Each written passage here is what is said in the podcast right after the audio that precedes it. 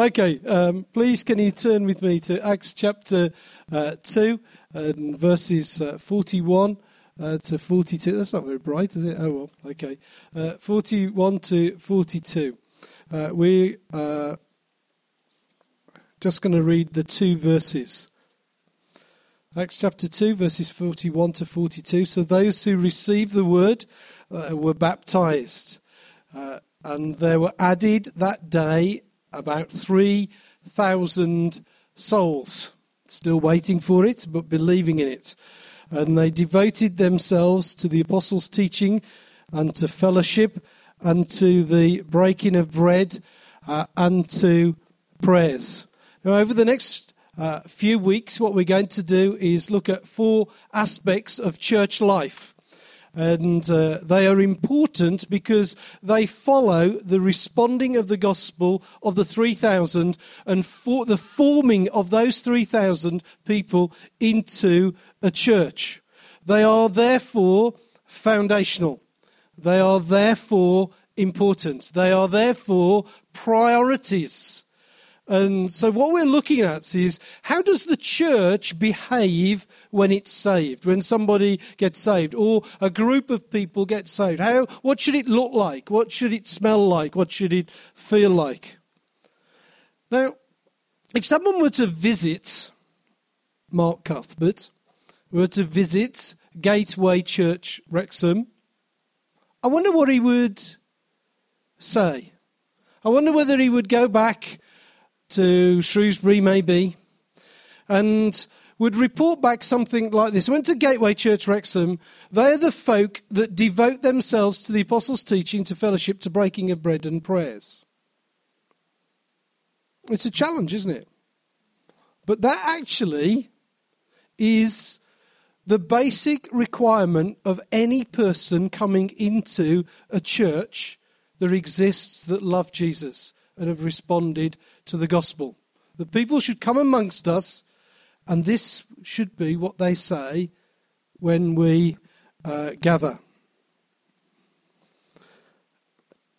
I want to look at this first that salvation just doesn't change your relationship with God, it changes your relationship with what is now a community of believers. In verse 37, in, the, in chapter 2, it says this Now, when they heard this, they were cut to the heart and said to Peter and the rest of the apostles, Brothers, what shall we do? And Peter said to them, Repent and be baptized, every one of you, in the name of Jesus Christ for the forgiveness of your sins, and you will receive the Holy Spirit, the gift of the Holy Spirit.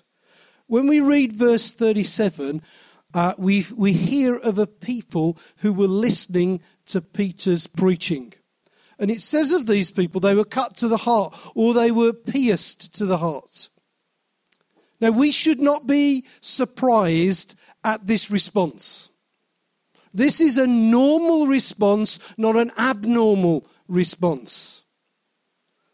Peter was preaching God's word. God's word should get to us. He's preaching from Joel 2 and it's having an effect. He's preaching from Psalm 16, Psalm 110. He's telling people about Jesus Christ. And not only that, he's telling them that, he's telling that as a person filled with the Spirit. And it's cutting them to the heart. So the Word of God was not just Peter's words, as it were, that sort of did it. It was also that this was a man who had word and spirit, and it cut people to the heart. So he was preaching the scripture, but he's full of the spirit. It's awesome. The response is 3,000. I want to suggest to you that that is not, it's an interesting response to the gospel, but it's also the way that we should be responding to preaching. I want to suggest to you that our hearts should be similar to those people, that our response to preaching should be that it affects our heart. That it shouldn't be just something that we are listening to and evaluating, that it should actually get under the skin and cause a response in us. It is emotional Should be. It should be affecting the way that we are. You should be able to go out from preaching affected. What happened? The people cried out to Peter and the apostles. What a response to this! What shall we do? That's magnificent, isn't it? It's extraordinary. What a wonderful thing. Think about this. Uh, they had run away from God for year upon year, hundreds and hundreds of years. They'd been in denial and rebellion, but they could no longer resist the word of God and the spirit of God. And they say, What must I do? What, what, what can I do? Please, will you help me right now? I want nothing but your. That's a great phone call to have. It's a phone call that I've never had. Never had. In all the 20 odd years that I've been leading churches, people have come to me with conditional things and, you know, can you help me with this? I've never had, a, you're going to do it to me this afternoon, aren't you? But you, I've never had one of those phone calls, you know, where it's been a complete, utter, you tell me what I need to do with my life and I will do it. Never had one. But that actually is biblical response to the world of God. Clean sheet. What you tell me what I must do, and I will do it. I haven't responded like that to preaching. Have you? Steve's going. So the answer is no, because Belinda will tell him afterwards in the car that he hasn't. So anyway, when people say, What must I do? it shows there's something going on in here. They, they have a felt need. They're saying, I need something and what we must do. And Peter gives them an explanation on what they must do. We'll get to the devoted stuff on the way. I'm doing the introduction so that the guys don't have to do this. And so, what he says is that in verse 38, he tells them what they should do. And he says, What you need to do is repent, you need forgiveness, you need the gifts of the Holy Spirit, you need to be baptized. That's simple. There you go, guys. And that's the start. That's just the beginning. He'll go on and tell them a little bit after that. That's the bottom line. This is what you need to do repent, receive your forgiveness, be baptized in the Holy Spirit, go and get yourself baptized. Extraordinary. And they went something like this Okay. Now, if I just visited you and said, What must I need? Now, what I need you to do is these four things. How would we do? The elders say there are four things that I should do. Well, I do two and a half. It's interesting, isn't it? This is the biblical response to preaching and to leadership. Okay? I will do it. How do we know they do it? Because we get the story. These people in verse 37, they cut to the heart. Why are they cut to the heart? Because they had, it had been explained to them that God had made Jesus Christ.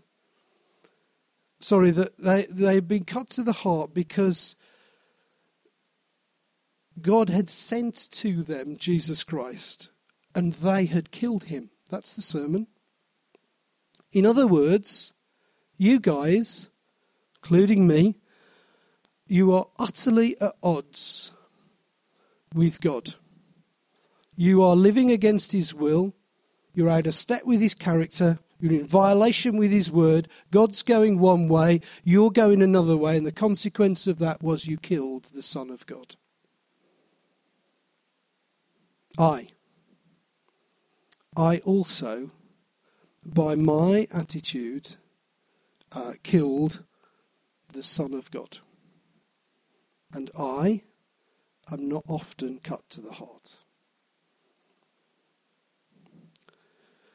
What they desperately needed, and what I need, and what God did in His amazing grace was to give them forgiveness. Forgiveness is incredibly releasing. Amazing stuff. They had offended God, they'd violated God, they'd disobeyed God.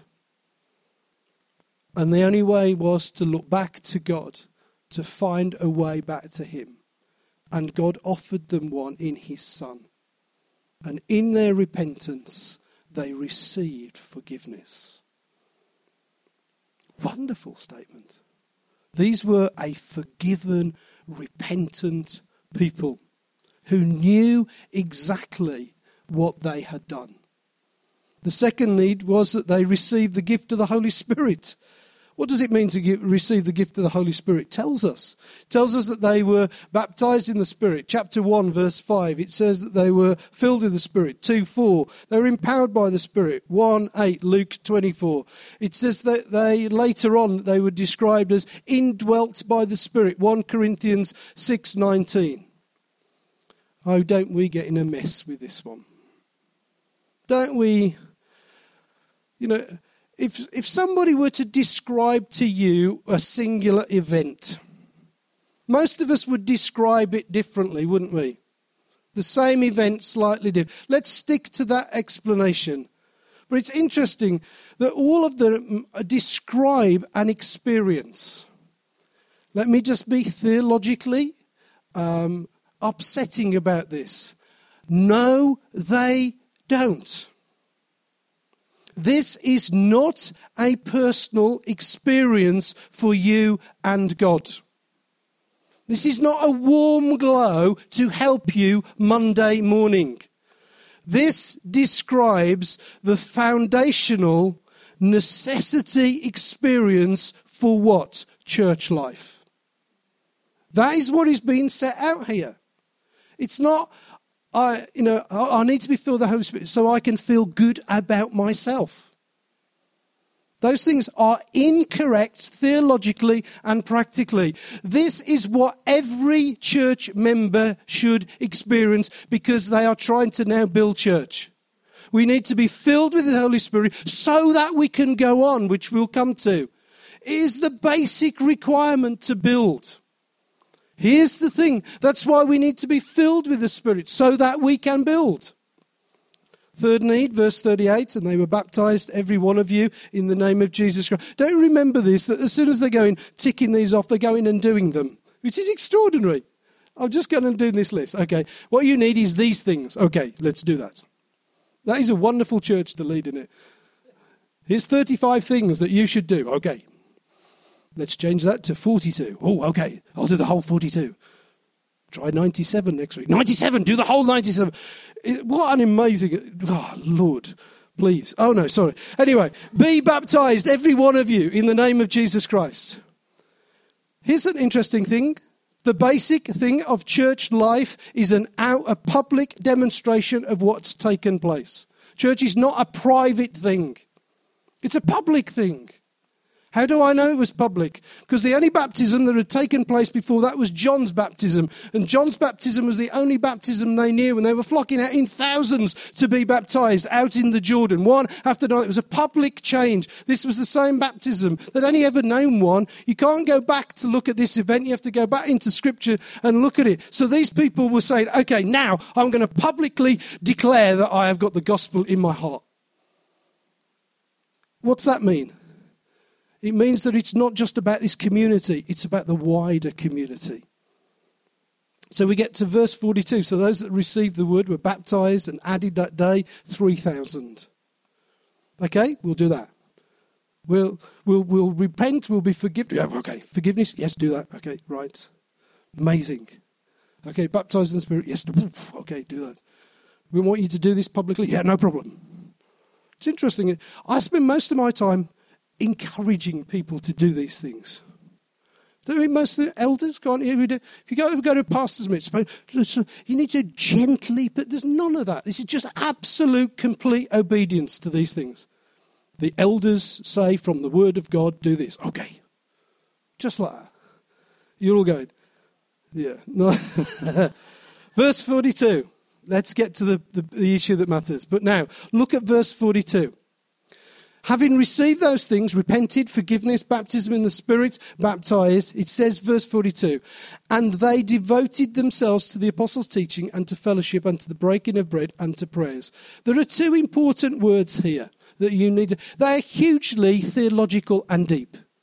First one is this the small word and. The and means that what they've just gone through is not, the, the, the story is not yet finished. And. Okay? That's the and. The verse 42 is linked to all that has gone before. And. Now we do this. And we're going to do that. So, repentance, forgiveness, baptism is not the end of the journey. It's the beginning of the journey. The second important word is they. That's the whole 3,000. Meaning this that at this point, Peter didn't go in front of the 3,000 and say, Look, guys, you know, I know that you love God and you've repented and love the baptism, but there's some other stuff now. But, you know, if you want to come with us, please do that. And so 17 and a half said, Yeah, we'll come. And 2,800 and whatever, 87, whatever it was, said, No, thank you. No. Here's the response, the biblical response is that, and we're now going to do this, and they. That's the whole 3,000. The whole 3,000 said, Yeah, we'll do that. Can you imagine? Can you imagine a gateway church response? So it goes something like this. I want you to stand and come forward uh, if you know you would receive prayer. Well, actually, I seven do, isn't it? But here is a biblical response to our hearts that we publicly respond together. They. I think it's what. Can you understand why the church looked powerful at this point? Because as soon as Peter said, "Okay, what are we going to do?" They, they said, "Okay, we're up for this." Uh, a a global three thousand said they. So what did it look like? I'm sorry about the uh, the bit. The overriding quality was devoted. Don't you love that? Verse 42. And they devoted themselves. The, the phrase, they devoted themselves, I find that one of the most inspiring, dynamic descriptions of early church that you can get. they were devoted. The first words ever written about a church. Whew let's pray that they're the last words written about churches as well. What the first word, devoted, springboard to launch them into a new direction. How do you how do you serve one another, serve a people, serve God and change a world? Devoted. Let's just be blunt. We ain't going to do it by and they were half hearted. And they didn't respond. Just be honest. Just be honest. Level with myself, Nigel. We, we ain't going to do it. We're only going to do it when collectively we, Gateway Church, can be devoted. The Greek word for devoted is uh, proskartereo, which actually means to join heart first. These people were devoted because their hearts had been joined. It means that they, it means to adhere to. To st- I'm sticking to this. You're not going to move me. Somebody asked me at the wedding, had I always been a Wolverhampton Wanderers supporter?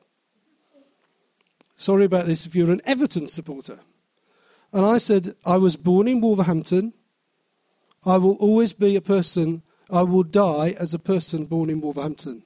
And I will die to, and, uh, as a Wolverhampton Wanderers supporter. That will be the way that I will be. I will stick to it. You know, some people don't stick to church, they just don't. They go and find another one that just suits where it itches for them.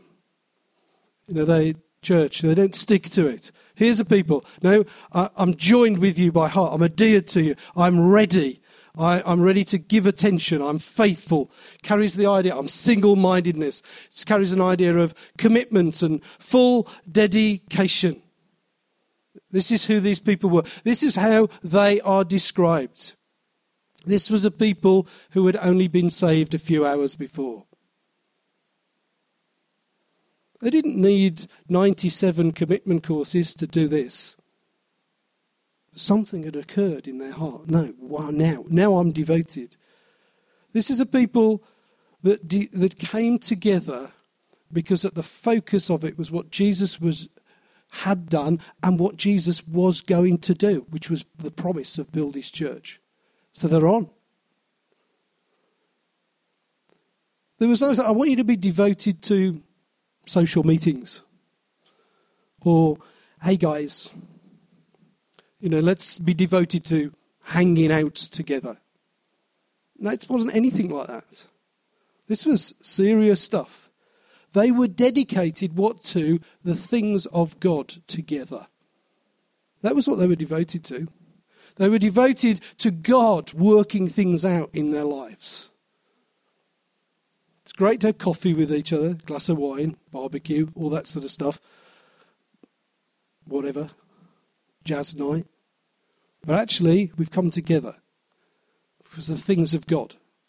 That's what we're here to do. We're here to change together to be more Christ like. That's what they're devoted to. Instantly, they were like this. Luke makes it sound as if there was nothing else more important to these men and women than being devoted to than being devoted. Wow, there's nothing else more important. That's a challenge, isn't it? Rupert and Fleur, baby. How will that go? Tim and Rachel, marriage. Nigel, Dickie back, church gone. It's true, isn't it? There's nothing else. They were single minded in this thing. Ah, the answer is it was different. They were hugely different. Do you not know this? This was a special time in Scripture. We know that. This is Pentecost and all the things. It was happening then, doesn't happen today. We know that. Come on, Nigel, this is in Scripture. It's not us. Come on. We live in 21st summer, 21st century person. Problems are different. No rubbish. Come on. Think about it. These were the same people who, these were the same people who had kids like you. They had kids. These were married people and single people these were people who had jobs to attend to. These were people that were living in an occupied land. These were people that were living in poverty. These were people that were having difficulties. These were people who it was not easy. In fact, these were people that it was worse for them than it is for you and me. And yet, they broke through. They were devoted. I'm extremely challenged by this. Okay? Before I move on and we get onto the subject in matter, what I want you to do this. I want you to mark yourself out of um, 1 to 10. And 1 is uh, not so devoted, and 10 is wholly devoted. And what you're saying is this where am I on the scale of being devoted to the things of God that comes under the umbrella of Gateway Church Wrexham? Mark yourself. I will not embarrass you. I'm not going to call everybody under five to come forward. This is just between you and God. All you have to say is this you have to say, God, I, I think I'm about this. And I won't comment it on any, any further. Just mark yourself. Just have a reality check. They were devoted, though, to what thing? The apostles' teaching. And the first thing that we need to see is that they were devoted to a particular group of people to teach them. It's the, they were devoted to the apostles' teaching. Who, what apostles? Those apostles' teaching. Those guys, the 12 that were. That's them. They were sort of saying, okay, guys, what we'll do is we'll follow you, we'll learn from you. And their intention was to, to say, okay, we, we're going to do this to this group, to this group alone. That's hard, isn't it?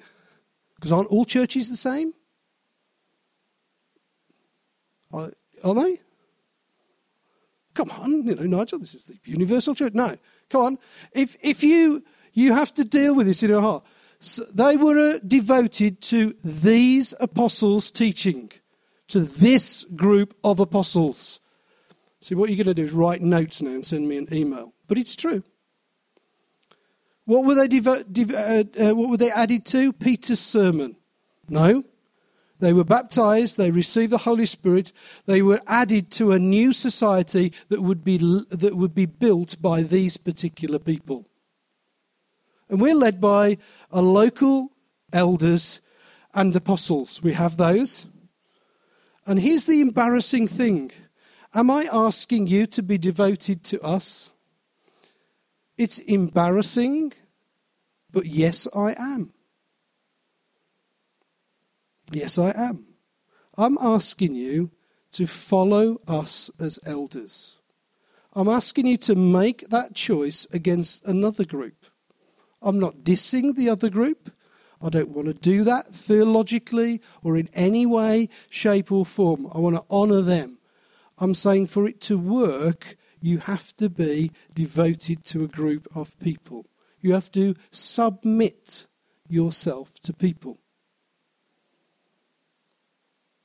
Hard one, that, isn't it? But true. So not only did they devote themselves to the apostles' doctrine, the people, uh, the apostles, they devoted themselves to the apostles' doctrine. Acts chapter 2, verse 42 tells that, that their teaching shaped their lives on which they would now live. It tells us that because he tells us that, that the church was built on the foundations of the apostles and prophets, Jesus being at the cornerstone. What were they going to be taught? What was this teaching that would go into this early church?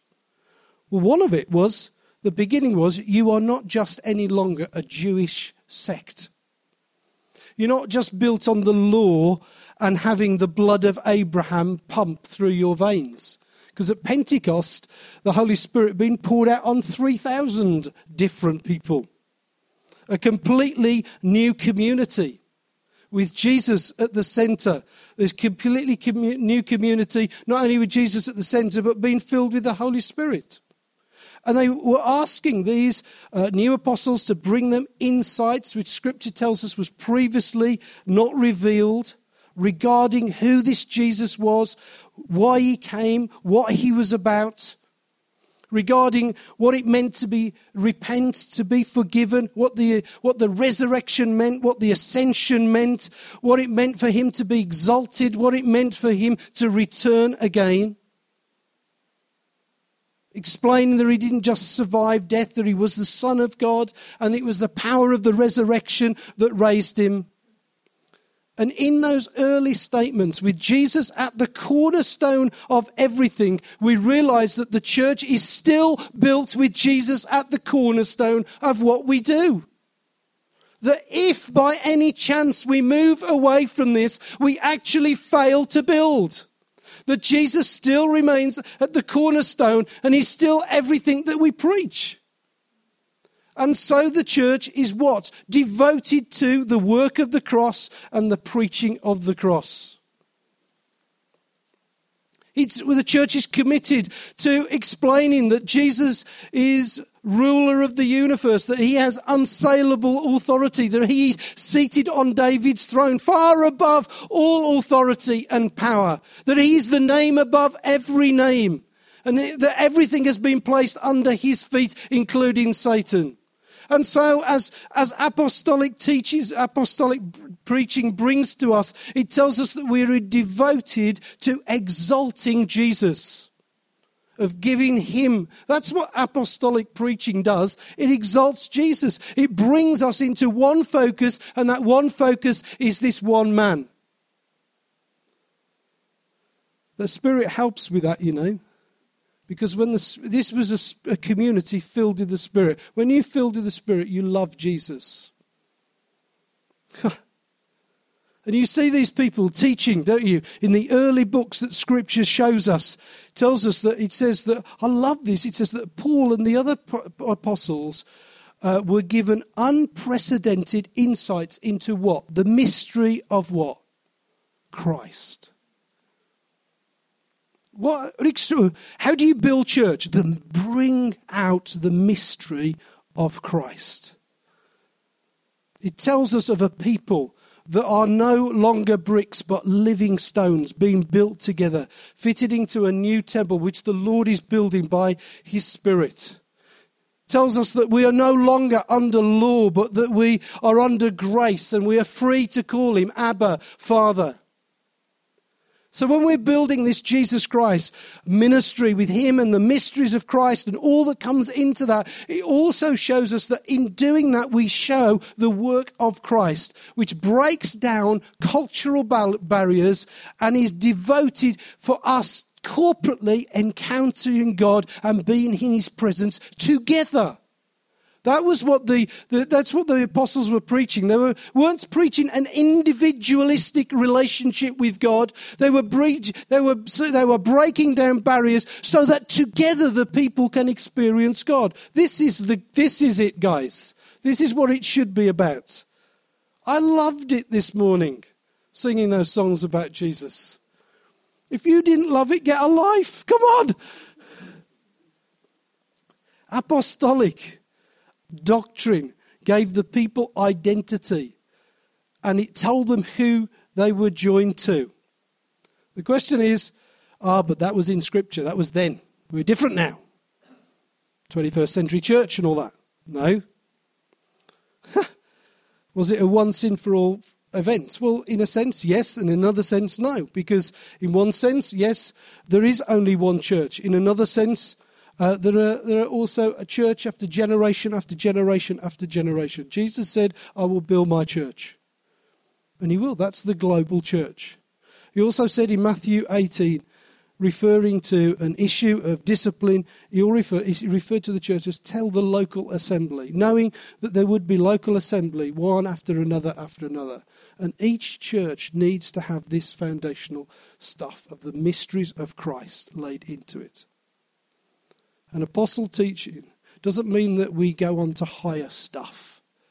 It means we preach this stuff time after time. In fact, the Bible tells us that our sermon choice is made for us.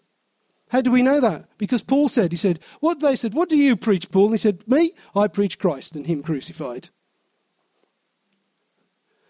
What do you preach, Paul? Well, I, you know, I have a few sermons on politics, the green issues, you know, I have a little bit on, you know, the, the Jubilee Diamond celebrations, uh, Andy Murray at Wimbledon. Perhaps we could bring that into our sermon this morning. So I've got it in. We, I could bring, we could bring that into, you know, that sort of stuff. And, you know, what about the whole stuff about Israel and all that sort of stuff? We need to know all of these things. Paul said, no, we don't. He said, you need to know one thing and you don't. And the reason that you're struggling as you are struggling is that yet you don't know Christ and Him crucified. That's the truth of it. The problem that you have with yourself and your pastoral issues you face is because you do not know yet Christ and Him crucified. Because if you knew Christ and Him crucified, you would be different. So that's why Paul goes on and on and on. What is this mystery of Christ? Do I need to hear it again and again? Yes, of course you do, because He hasn't changed you yet. That's why Paul puts these things in. He said, How do you preach these things? What about this Jesus stuff? And he says, In the context of eternity. So are we going to change? No. I'm going to be an old man, zimmer me up and preach Christ and Him crucified. The woman is not for changing. It's true, guys. It really is true. Let me try and explain this a little bit further. It's a really bad thing you've done there, Nigel. I thought red looked sexy, but he obviously doesn't.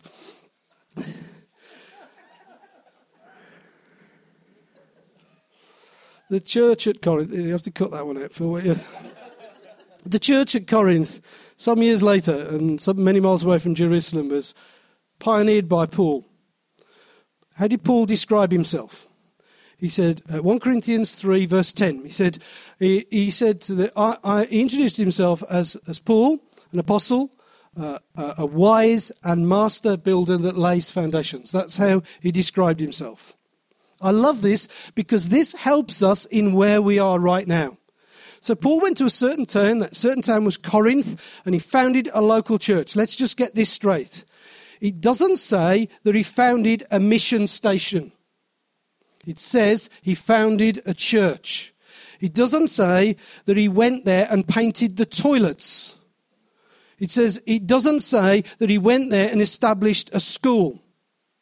This is apostolic. To, If we're going to be a devoted son, we need to get this right. He, he didn't say that he went there at this point, put in a well.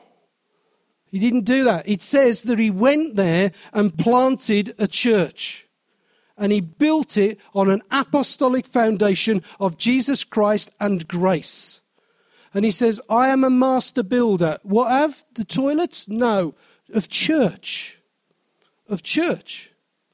He says, he describes himself in Romans, he said, I've received grace and, an, and, and, apost- uh, and uh, an apostleship to, to, to lay foundations in churches church after church after church. In fact, what the way that Paul describes it is he, he actually gives us a method. He actually says to us that the way that the gospel is preached is by planting churches. That was the way that Paul saw it. His apostolic preaching was let's get people saved and form them into a church. That was his priority. He encourages that. So, are you devoted not only to preaching the gospel, but devoted to planting churches? Wow. This is what it means to be devoted. I'm devoted to the gospel and to forming churches.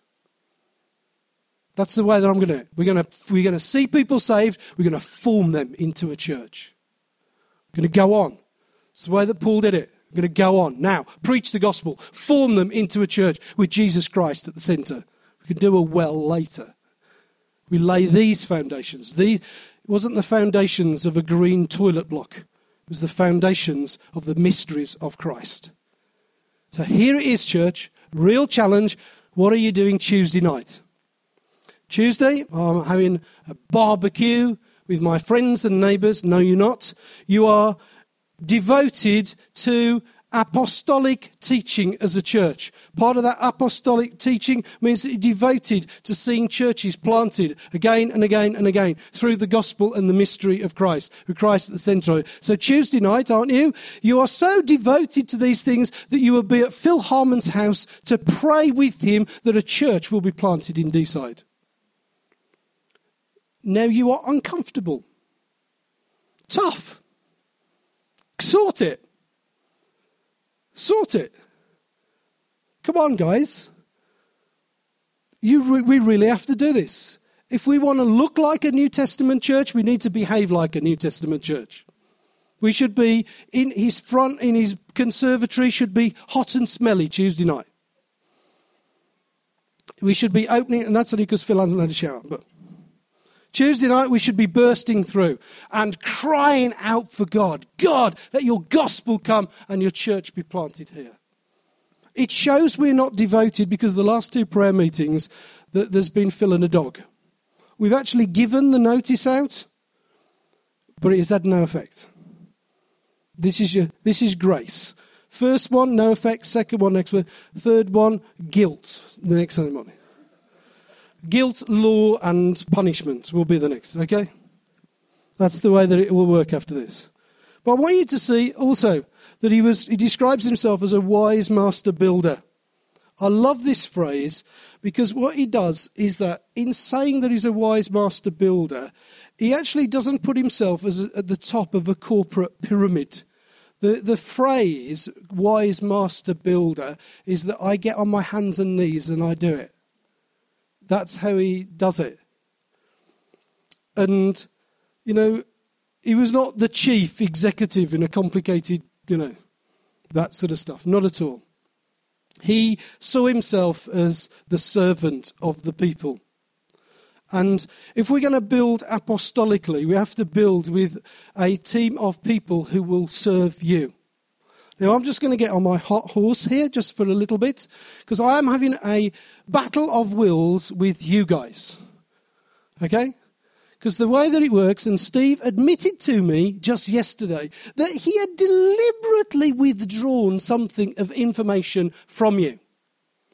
And because I've got the microphone and he has not, I'm going to publicly correct it. And this is that when we had our serving rotas, what happened was something like this that I think Steve Hawkins, this is on the internet and going right across the world, said to people, one of the reasons that we want to do this is to help Nigel.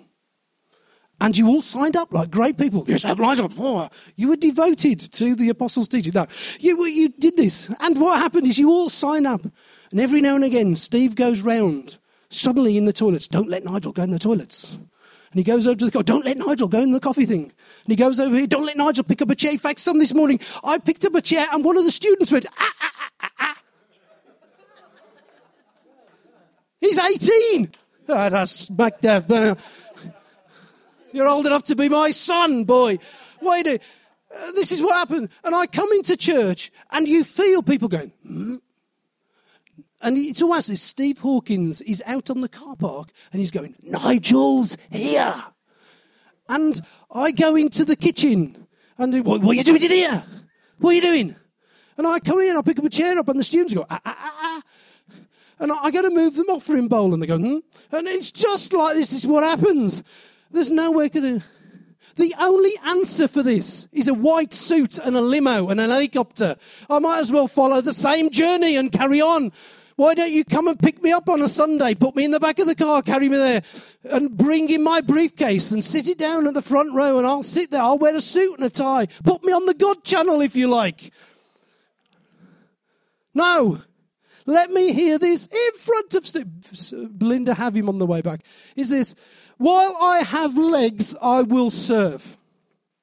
I will not do that because I am called to be your servant. So, okay, you can stop me because the back is dicky, but I'm still going to serve coffee, put the chairs out when I can, sweep up if I can, and clean the toilets. Okay? I just want you to know that because the heart of leadership, apostolic leadership, is servant. I know I've made light of that and I've embarrassed Steve Hawkins, but he admitted to me sin yesterday. And I thought, he does not know what's coming, but he's going to get it. Okay. Where am I? I haven't got a clue. See, Paul had this stewardship from God. I think it's wonderful. How did he explain it? He said, he kept saying this time and time again. I, I am, I, I do it to proclaim what? The unfathomable riches of Christ. What a wonderful statement. The unfathomable riches of the liberal Democrats. No.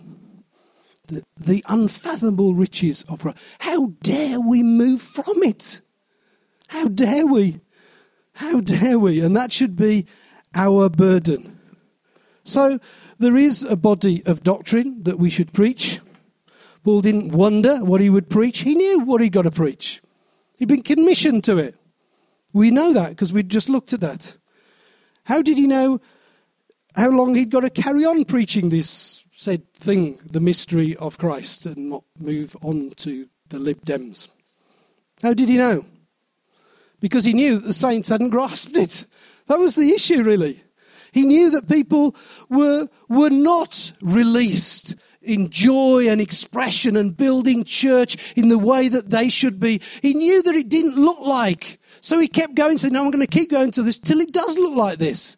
He knew that people were locked into bondage and issues and that legalism was creeping through. He wrote letters because of these same things, warned people about Gnosticism. And I want to suggest the same is today. The same is today that modern churches still need the authoritative word that will set them free from legalism and super spirituality and other dangers. People come to church for all sorts of different reasons, don't they? That's, and, and, and the, many evangelicals have often thought that liberalism is the great enemy. Oh, see the church down the road we're in purple now. All that sort of stuff. No, that's not the great, great enemy. It's more subtle. More subtle. We move into legalism. It looks commendable, but it's not. It's false zeal. Paul had no hesitation in dealing with the church that got into legalism. He said, No, that's another gospel. He said, not to be received even from an angel.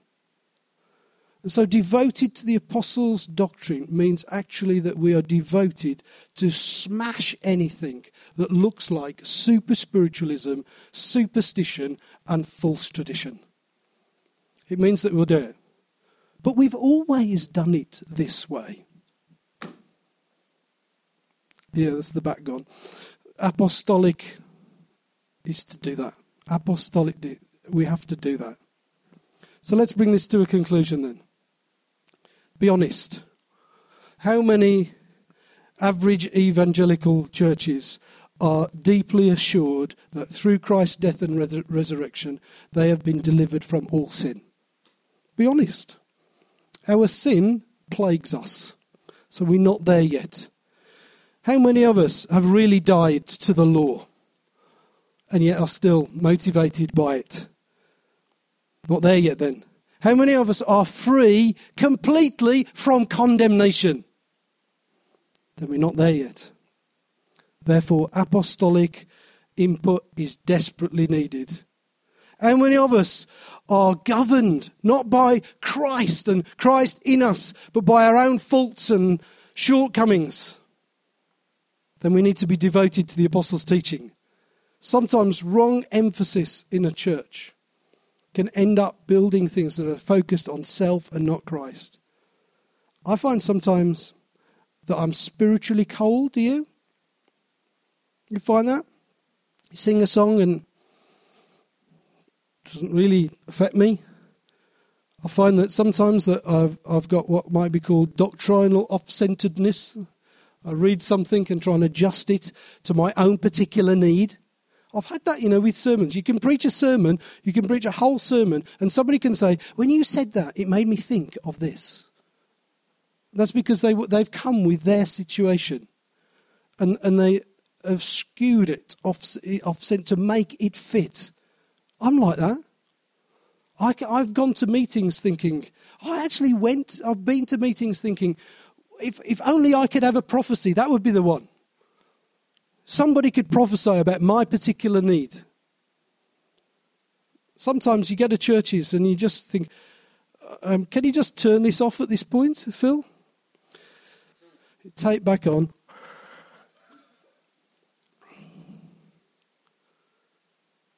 Do you know there are probably things that we do that need smashing before they get too big? We've had people in our midst, let me just check, not here today, who have said, I will not take communion that way, and have refused to break bread because we did it in a particular way. What? In fact, we've had people say to us, I, I couldn't possibly do that. No, no, no. What are you asking me to do? Then isn't those just needs for for apostolic? We're not there yet, then, are we, guys? Okay, I'm nearly end because yes, I just want you to know that we as elders are devoted to the principle of, of apostolic teaching, not just because we uh, believe uh, that we're commissioned to God to bring in it, but that we need it too. And that we, we need apostolic teaching to come in our lives so that you are protected. And that you are also, that we don't go bananas and off the walls. So we need people that will speak into our lives. And sometimes, as, as elders, we, we think, well, now what do we do? What, what do we do with the problem of Callie Lloyd? And such is the enormity of the problem of Callie Lloyd that we think we have no way of answering this. We need to get apostolic advice. And we've done that. We have sat several times as, as elders and gone and said, Look, we're unsure about this. We're unsure about the way that this is going. Please, could we take advice from, from you? So you probably know that we, we do that. And uh, as your elders, we don't lead the church uh, on our own. We submit to apostolic leadership, which actually means that if I am in error, I am out. Now, that might happen to me. If I am in sin, I am out. It's simple, really. I, I don't object to that at all. I feel safe because of that. And I feel that you are well represented because of that. And uh, You know that when we set Steve and apart and Phil apart for eldership, you remember Big Tony Smith, who came and did that. He was involved in the process. Tony has been involved in the process uh, of different things at different times. We've asked different people at different times issues of theology and stuff like that. We've spoken to different people at different times when we've gone. In fact, what you need to know is that actually, as elders, we're meeting with the whole Newfrontiers North team uh, a week on Wednesday. We're spending an evening with them just talking about, okay, where do we go uh, from here? So we, as elders, we submit to, to that. So what is your role? This is my conclusion. Your, your role is this uh, to be devoted, to be taught. We can only preach apostolic doctrine. But all of us, including me, when I listen to these guys preach, I have to be devoted to applying it. And there's, there's a heart that is out there when people are preaching. And this is, okay, teach me. I want to learn from you. I want to change. It is that the Holy Spirit is that you're saying, Lord, fill me with the Spirit so that I can sense what the Spirit is saying to me right now as this person preaches. There's a devotion that sort of says, okay, I'm going to sit on the edge of my seat and drink this in. Oh, okay. There's a tender heart as people preach and lead. But the, there's a heart to do something with the stuff that you've just heard. And that's the interesting thing.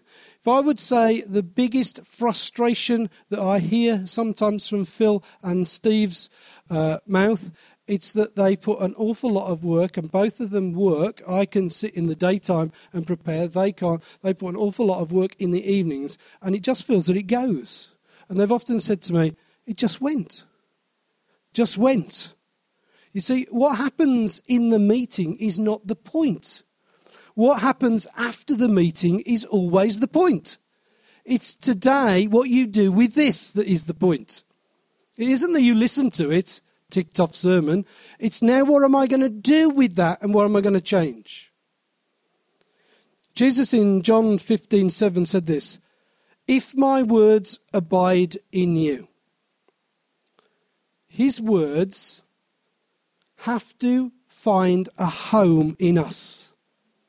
They have to be at home in us. If my words have a home in us, if my words abide in you, we have to invite them in. Come and be in my home. It's His words abide, His words abide in this home. I have to take them and put them in here.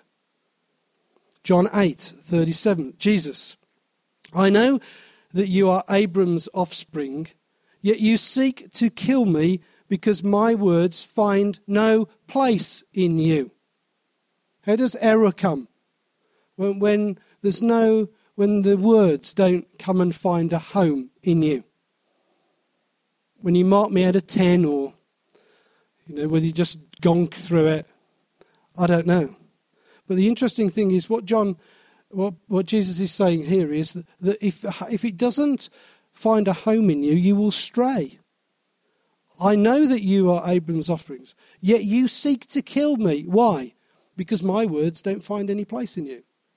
Error comes when the word. So when the words of Jesus are added to us and it finds a home, it helps us not to stray, but to belong. How do you feel that you belong? Do you feel you belong in this church? It's a big question, isn't it? That's probably because our words have not found a, a place in your heart. You've sort of, that's these particular men's words have found a place in your heart. The product of this, according to those verses, is transformation, holiness, faith, Christ likeness, and expansion. So, my prayer is this Lord, I want to be a New Testament Christian. I, I want to be devoted. Do you want to come with me on that? Amen.